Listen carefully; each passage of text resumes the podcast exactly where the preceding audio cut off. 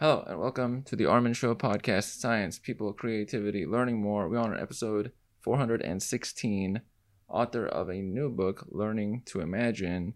I have my guest today, Professor Andrew Shtulman, psychology at Occidental College. Andrew, welcome to the show. Thank you for having me.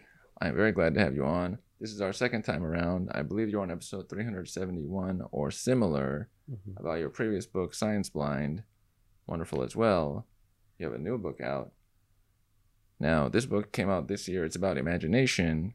Before we get into the book, is there any connection between Science Blind and your current book? Um, well, Science Blind's about intuition, and the new book's about imagination. I mean, they're both cognitive processes. Um, intuition is the the first um, thought response that comes to mind, and the focus of that book was on how our intuitive theories uh, contrast with scientific theories. So the way we think about natural phenomena. Um, and imagination is about conceiving of novel possibilities. Um, hypothetical events um, that you haven't actually experienced or know about. Um, and uh, uh, it, the the thesis of the book is that um, imagination is strongly constrained by knowledge. So knowledge, I guess, plays a very central role because knowledge generates intuitions, and it's also constraining the possibilities that you can conceive of. This is true. If someone wants to have an expanded imagination, do they acquire a wealth of knowledge beforehand? Is that a requirement? Yes, Yes. that's the what the whole book is about.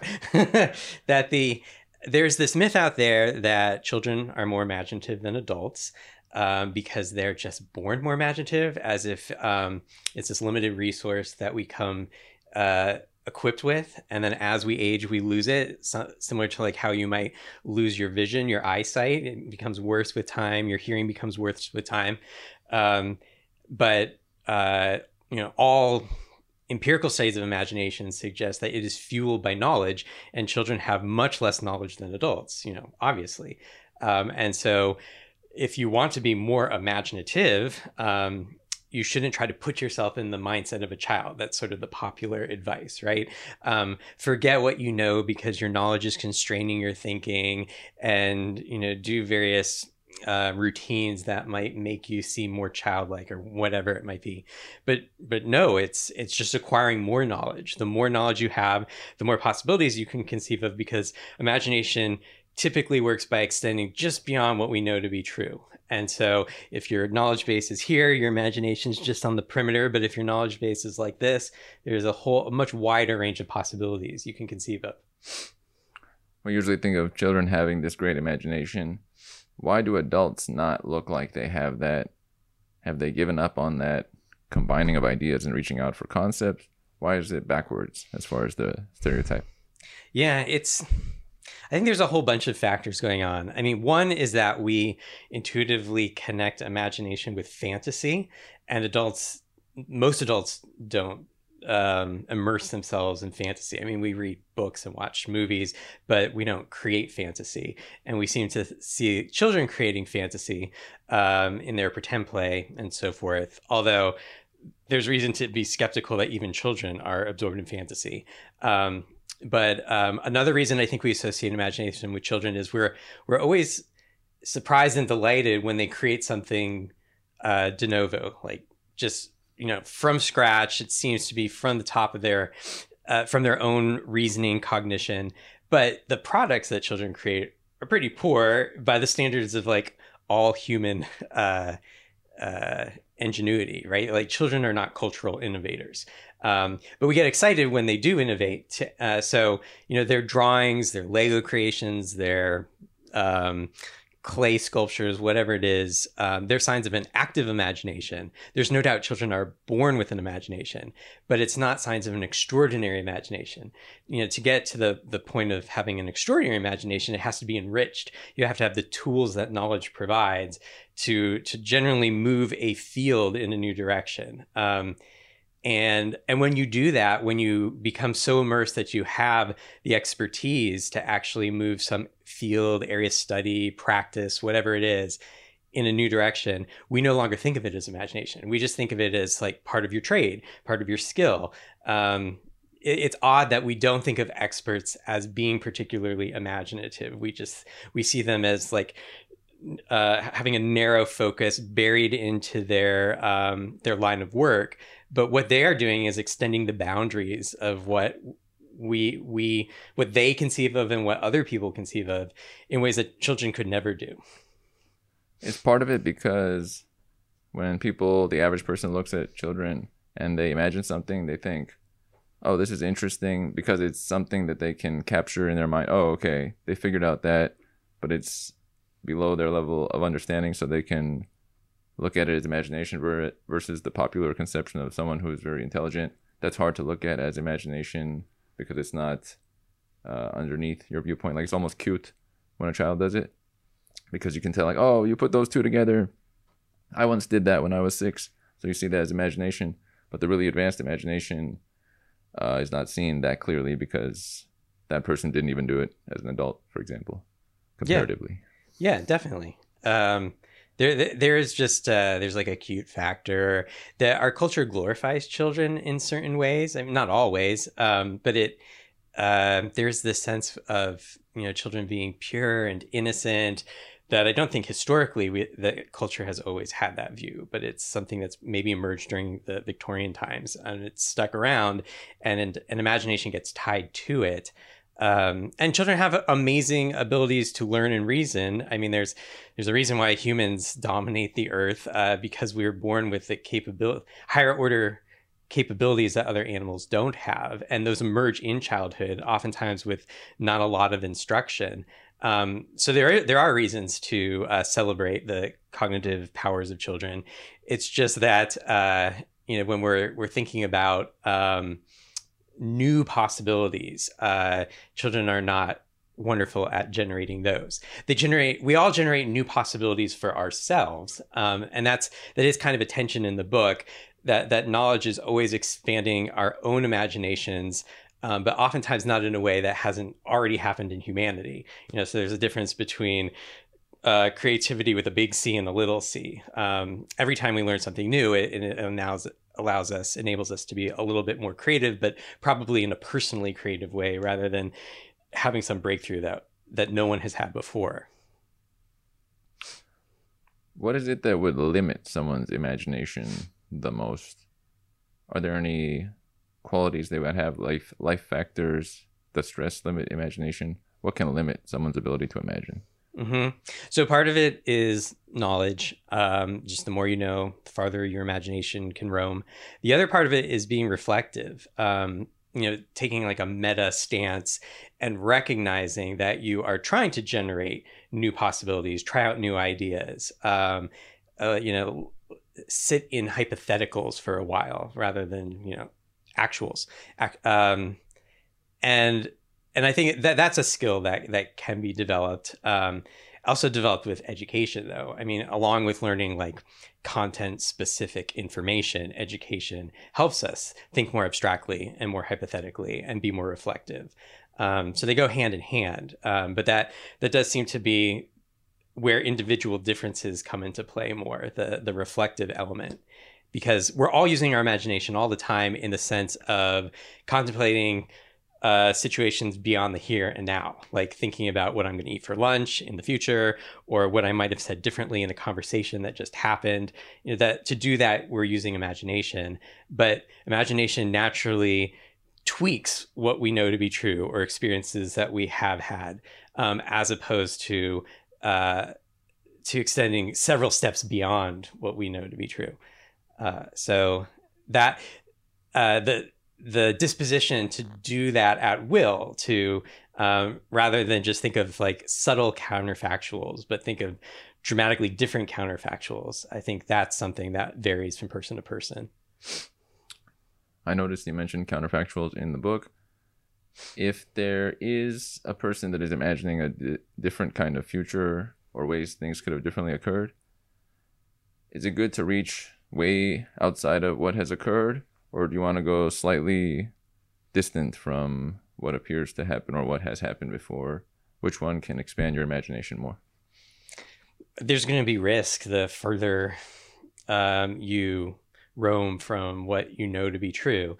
Um, you know, like if uh, you know, if I'm contemplating how a conversation could have gone more smoothly, you know, I I might tweak small things about you know what I mentioned or didn't mention or where the conversation took place. I wouldn't if you if you go dramatic changes like oh maybe I should have taken off my clothes or maybe I should have we should have had our conversation underwater or something like that. That's that's probably not going to be productive, right? Like that's uh, probably lead to you know a worse outcome. Um, so the the small tweaks ensure that the the the possibilities you're contemplating are are going to be um, accurate or helpful or useful.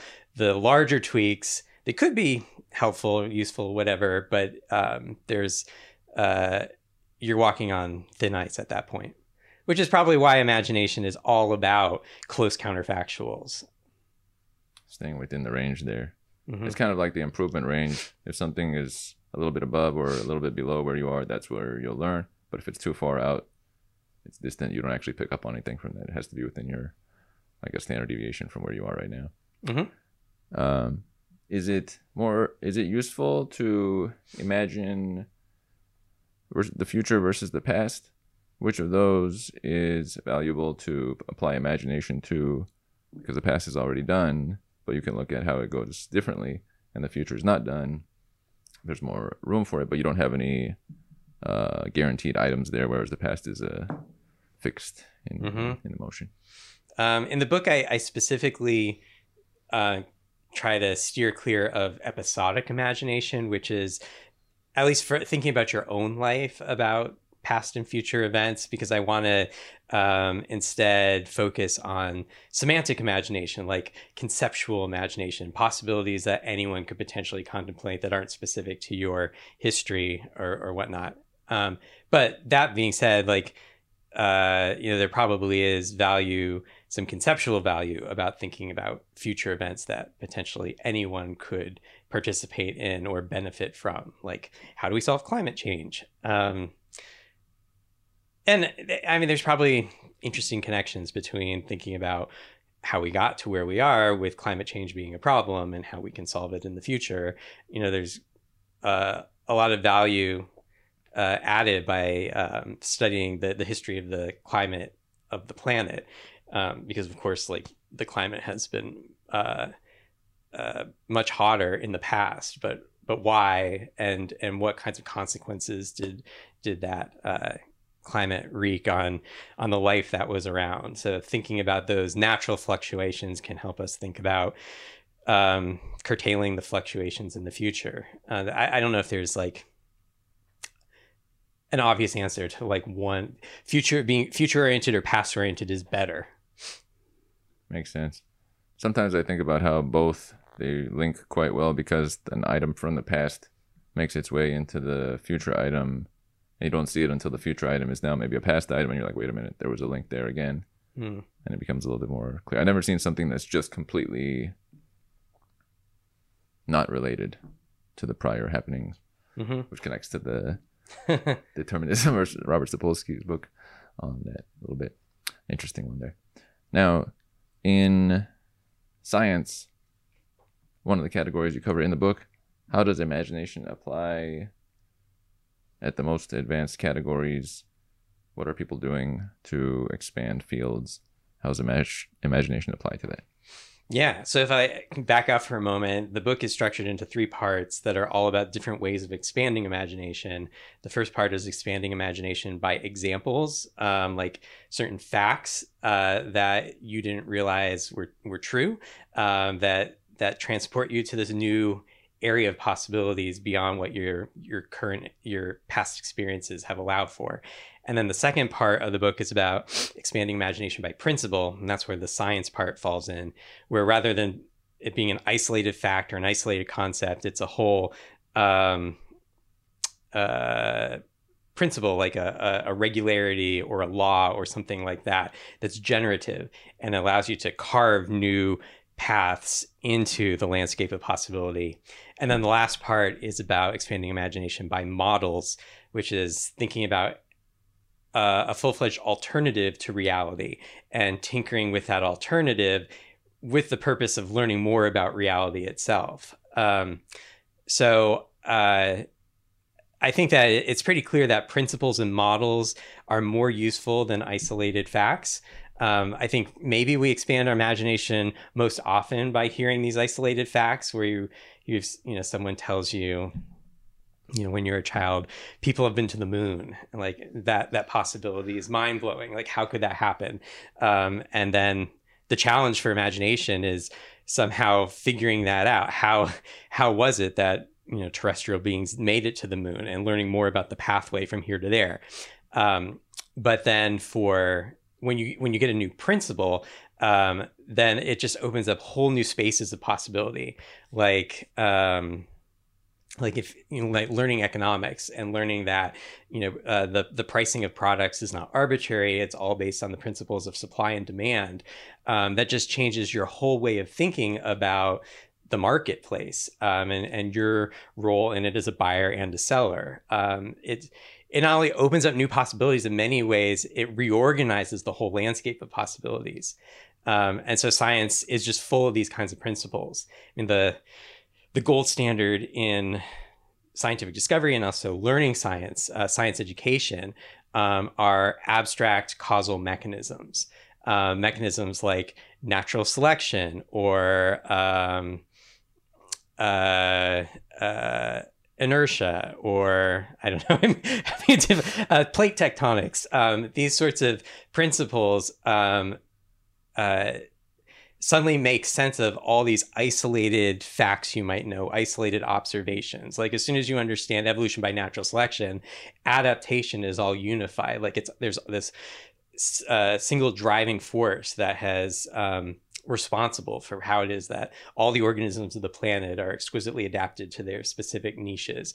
Um, and you can start making predictions about how, if the environment changes in a particular way, how will the organisms adapt? Um, and you can explain unusual adaptations that didn't seem to make sense, like the tail of the peacock. Um, so, uh, yeah, the you know, science is an area where we have possibly a lot of imagination expanding knowledge that we can learn from uh, the people before us, from the, the culturally transmitted scientific principles uh, from generation to generation. Um, and yeah, I think science education, math education, uh, th- those forms of education might be some of the most productive ways of expanding imagination.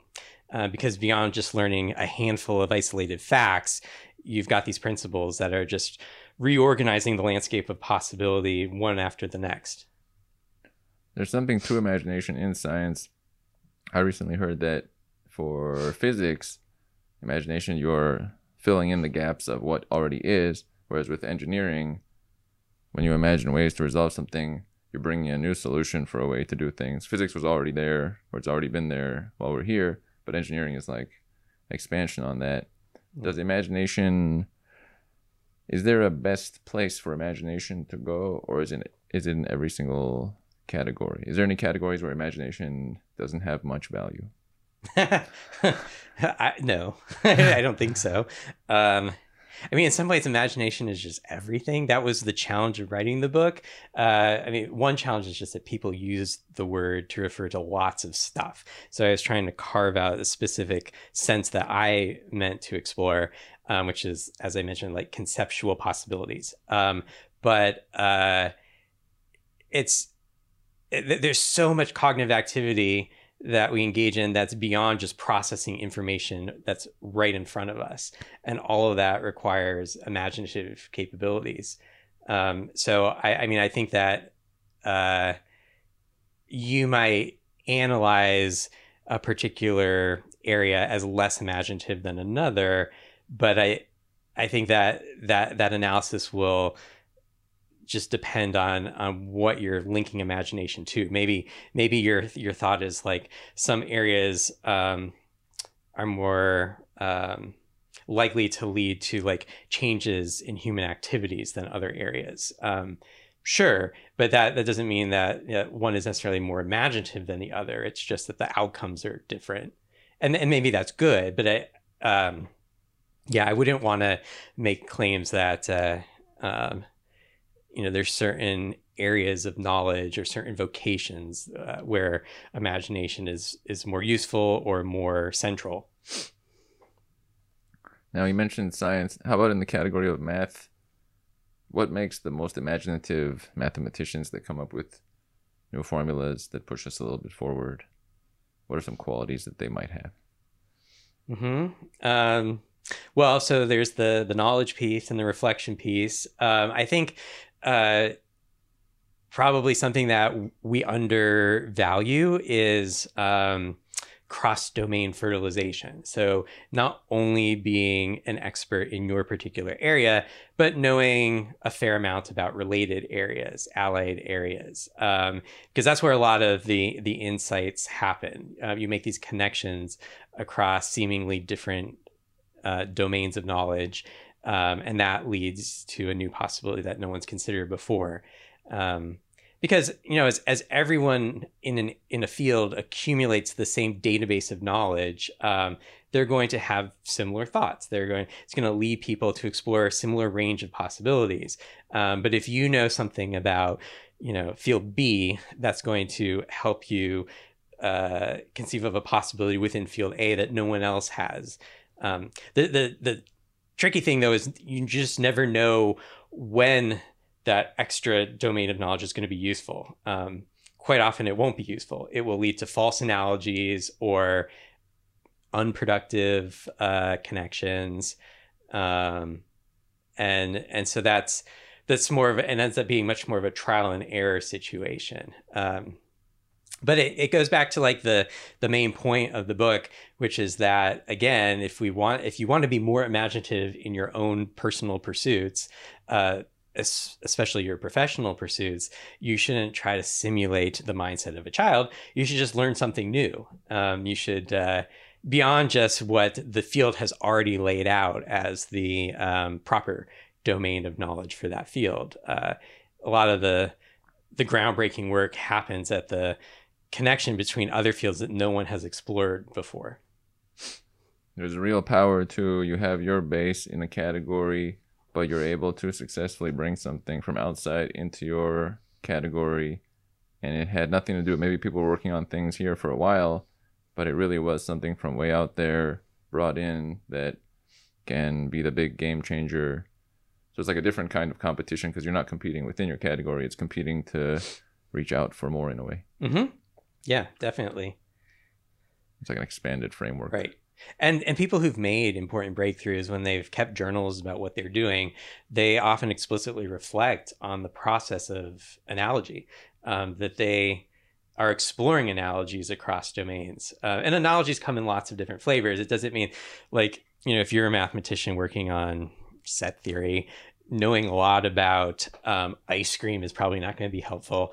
But right. but knowing a lot about some other area of math that you know something within geometry that that people don't think is related. Those those are probably the more productive analogies. Um, but who knows? Like it, an, analogies can spark ideas um, all over the place lots of different connections. It's just it's exploring them. So it's it's knowing enough about your domain of expertise, knowing enough about some other domain, and also being the kind of person who is interested in thinking about connections and fleshing them out and working with them.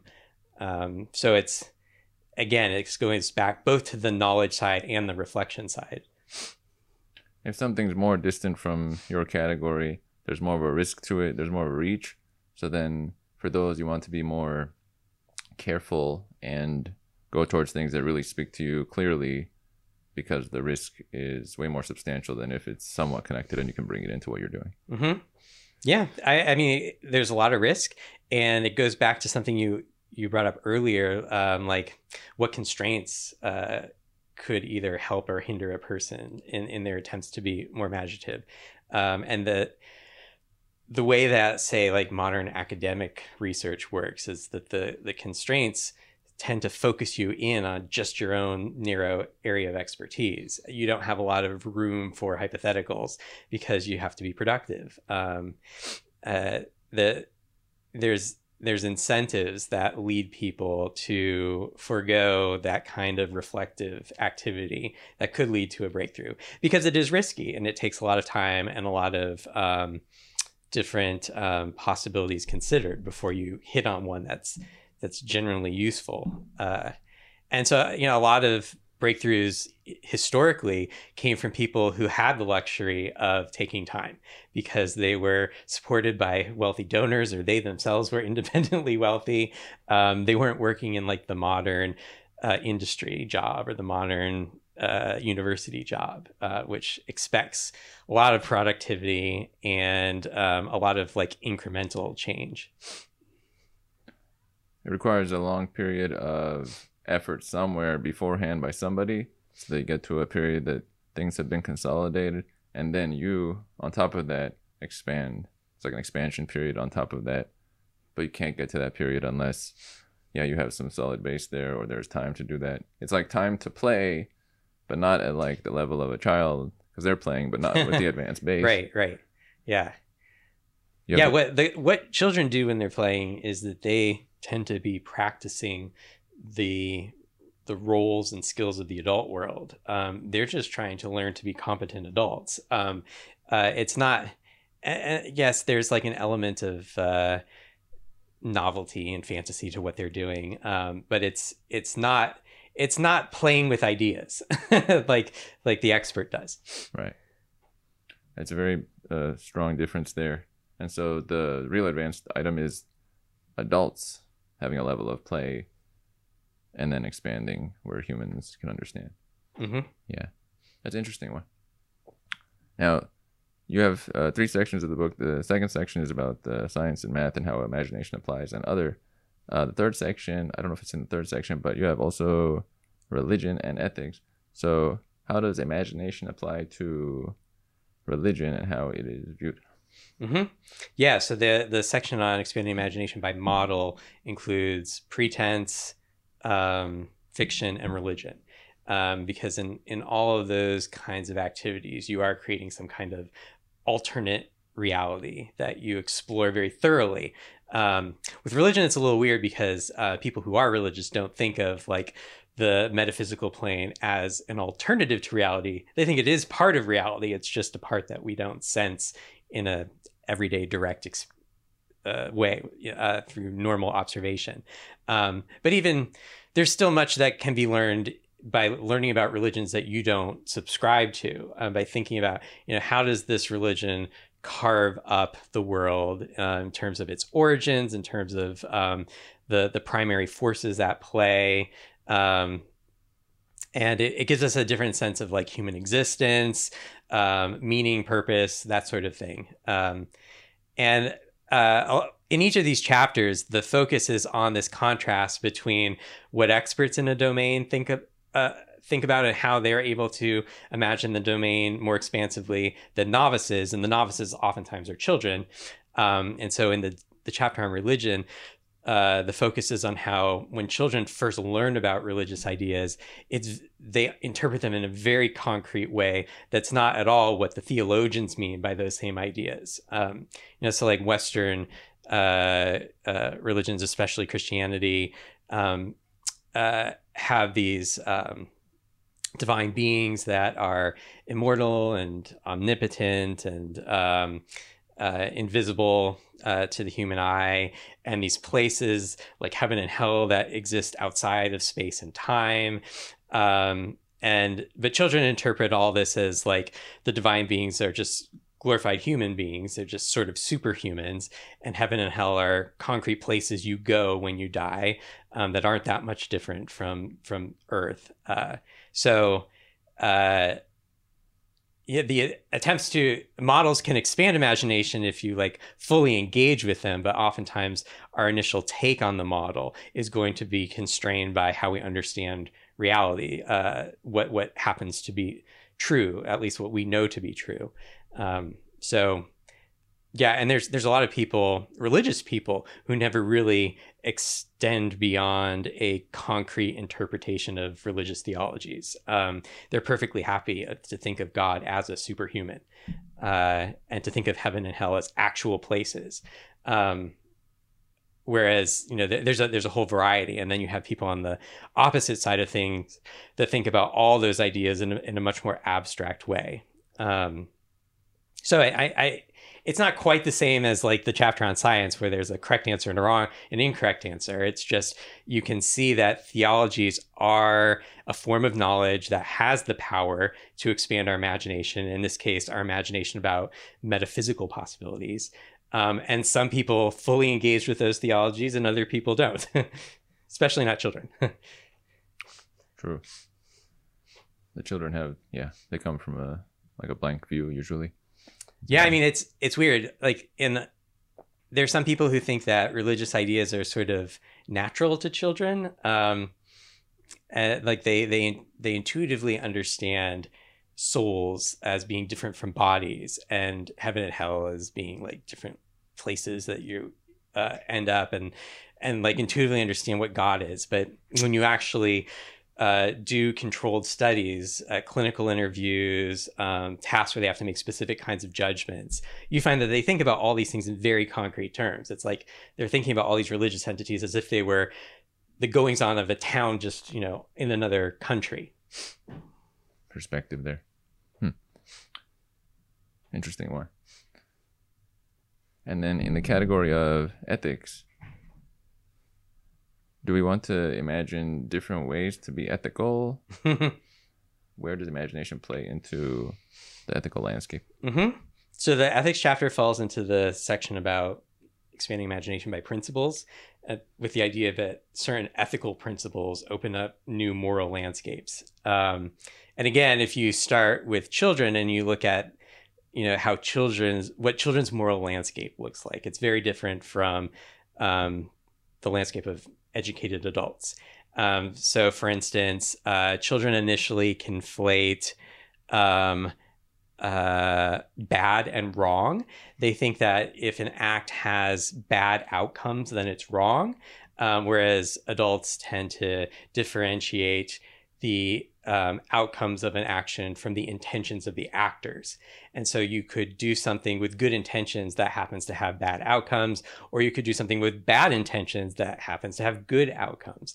Um, so, you know, by making this principled distinction between um, harm and intentions, um, adults think about the the morality of interpersonal activities very differently than kids do.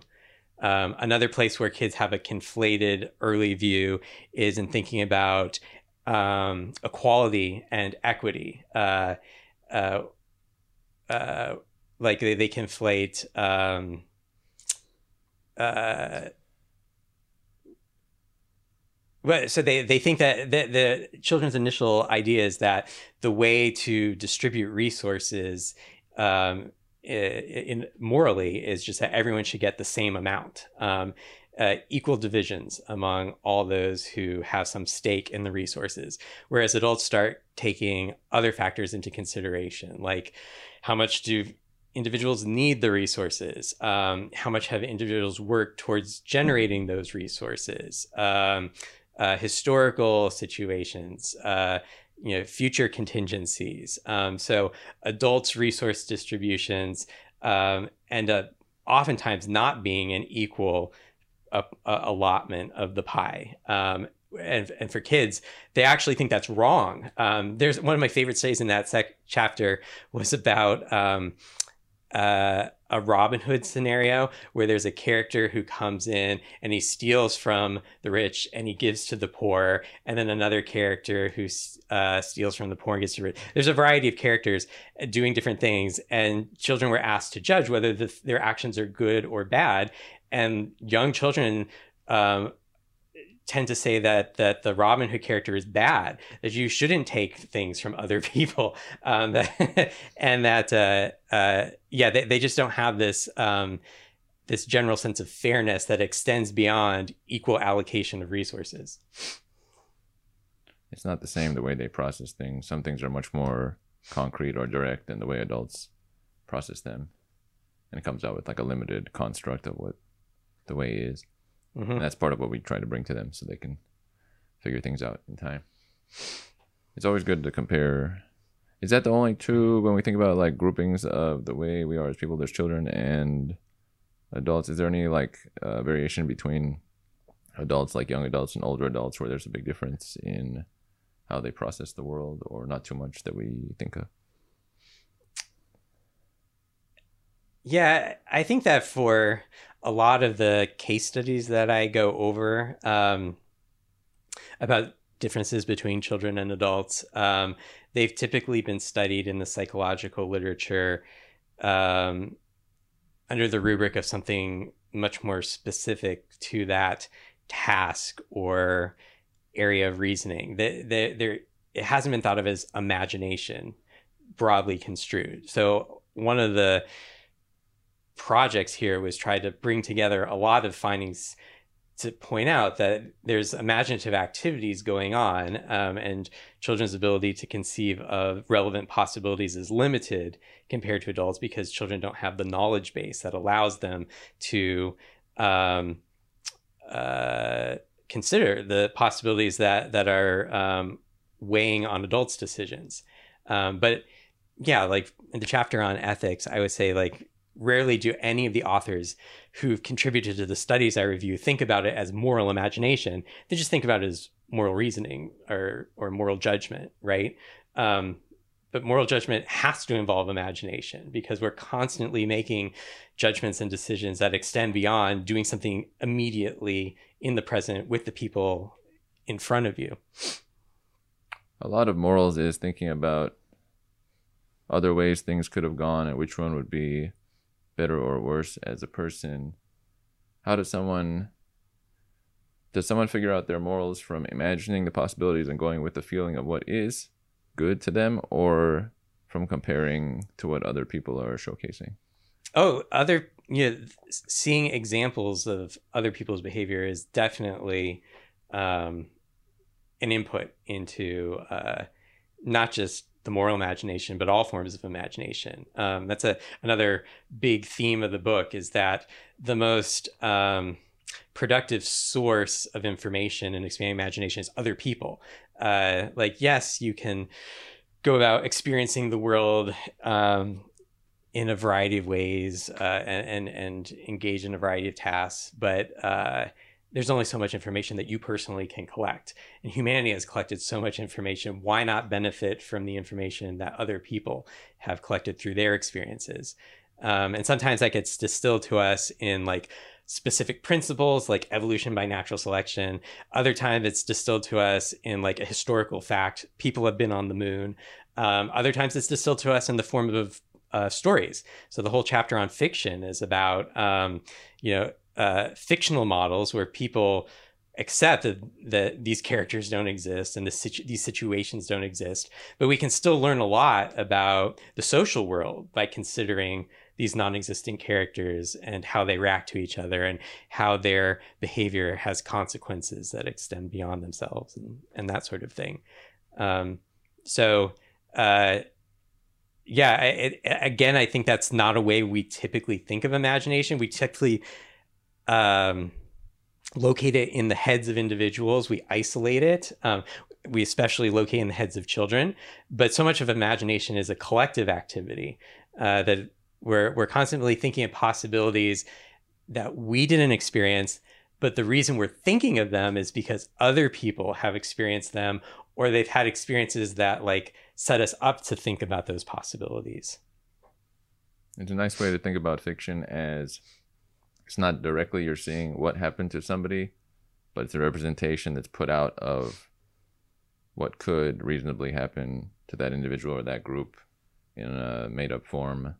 So it's partially like you're connecting with outside examples of what could be or what is. Mm-hmm. That's a nice feature.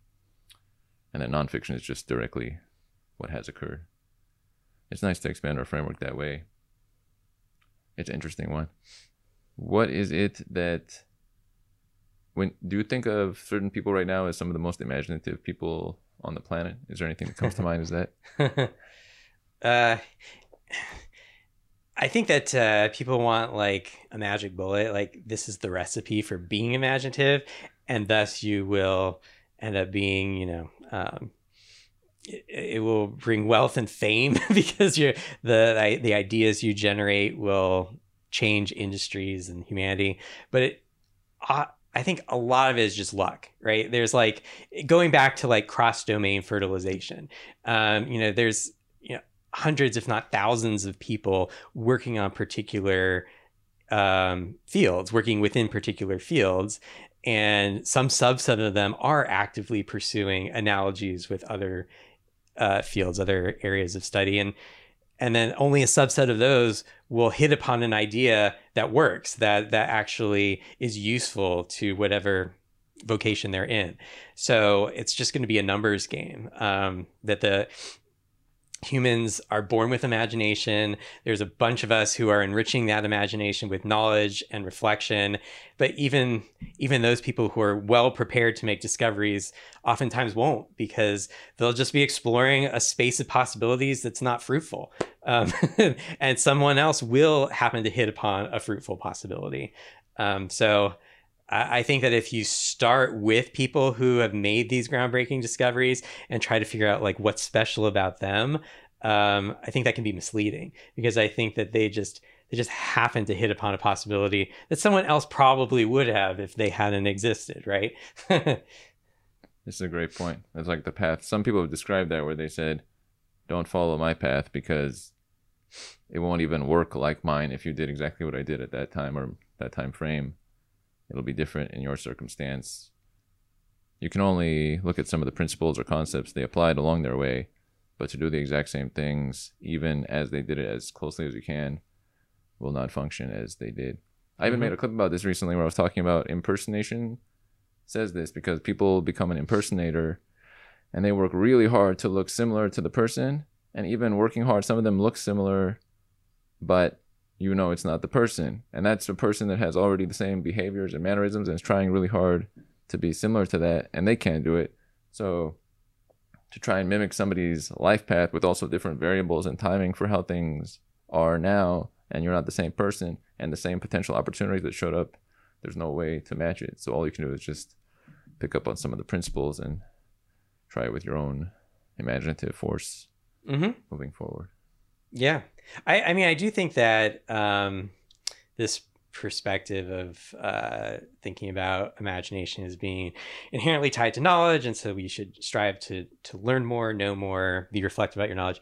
Um, even though it's not a recipe for success, because you never know what whether the possibilities you're exploring will work out for you.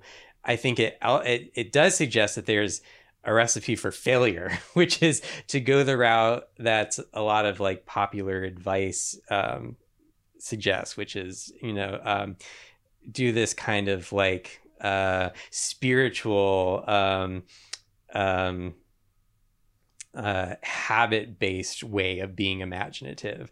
Uh, like a lot of free association and like constantly trying to think at different um, scales, small to big, big to small. Like I don't know that you can find uh, books of advice that give you lots of generic tips on how to be imaginative, but they're not going to work um, because they're they're not grounded in knowledge. Like it's it's the the specific details of the knowledge that lead you to the right possibilities. Just these generic practices are not are not helpful. like if that person doesn't have the knowledge, but they do some free association, it's like they're not really working with a base there, and they might do some free association, but it's kind of like moving around food on a plate. Yeah, I mean, I, I think a lot of this, these kinds of activities that people subscribe, are similar to the kinds of things you might see kids doing. But then again, kids are not culturally innovative. They are innovative for themselves, but they're not pushing the the any field forward. That's true. They're just moving a race car, and that was the exciting part of the day. yeah. My car went from here to here. did you imagine that? Yes, I did. Did that change humanity? No. Yeah. no, I didn't. Right. I have two last questions here. One of them, are there any people that got you into thinking about imagination in the first place, or is this a self thought of concept? That you were exploring. Oh well, it's, it's got to be other people, right? to go true. along with the theme of the book. Right. Uh, so in graduate school, I studied um, children, how children think about uh, extraordinary possibilities. Um, uh, because I was really my my driving motivation for going to graduate school in the first place was just trying to figure out why smart people believe weird things. Um, like I, that's part of what inspired Scienceblind. Uh, like, you know, why is it that people uh, stick to intuitive theories of the world that are obviously wrong, even though we know they're wrong? And then also, you know, why do people believe in crazy supernatural ideas or even religious ideas that just don't have any empirical grounding. Um, and so I thought, well, one place we can look is that maybe there's, um, as children, we have trouble differentiating, you know, things that could actually happen that are truly possible from things that are truly impossible. And the starting point was just this popular view that kids think anything is possible. So I thought, well, we would document this generic view of just not being good at differentiating um, genuine possibilities from impossibilities. And then with age, you'd see, get some insight into how they are uh, narrowing in on real possibilities. But it was the exact opposite that I found, um, which is that kids tend to think that very little is possible. Um, they they not only deny the possibility of truly impossible things like walking on water, walking through a wall, but they also deny the possibilities of just merely improbable things like um, making pickle flavored ice cream or owning a zebra for a pet. Um, so if it extends too far beyond their own limited realm of experience, either personal experience or what they know to be true just from what they've learned about the world, then they say it's impossible. Um, and so that was the first inkling that you know children's imagination is not what it's cracked up to be. Um, and you know, as I continued doing this research and also learned more about allied fields, like how children think about um, fictional events, how children think about um, uh, what's another good example? Counterfactuals. Um, then I started noticing this common pattern that in across all these tasks that are ostensibly different, kids are showing uh, more impoverished imaginations than adults. Or, or, usually usually it's among different age groups. So like the youngest kids perform much worse than the older kids um, in a way that suggests that they're just not thinking beyond um, their limited database of experience. Um, so yeah i mean I have my own set of studies about possibility, uh, but as I started branching out and looking at what other people have been studying, you see these commonalities, and so that that was one of the points of the book was to try to bring all these separate lines together and point out like you know kids' imagination is overblown um, across lots of tasks, lots of domains. We see that they actually are performing the opposite of what they should be performing. It's a good point when you see what it actually is. And my last question is what is a message you would want people to take away from the book for their understanding? Hmm. Um.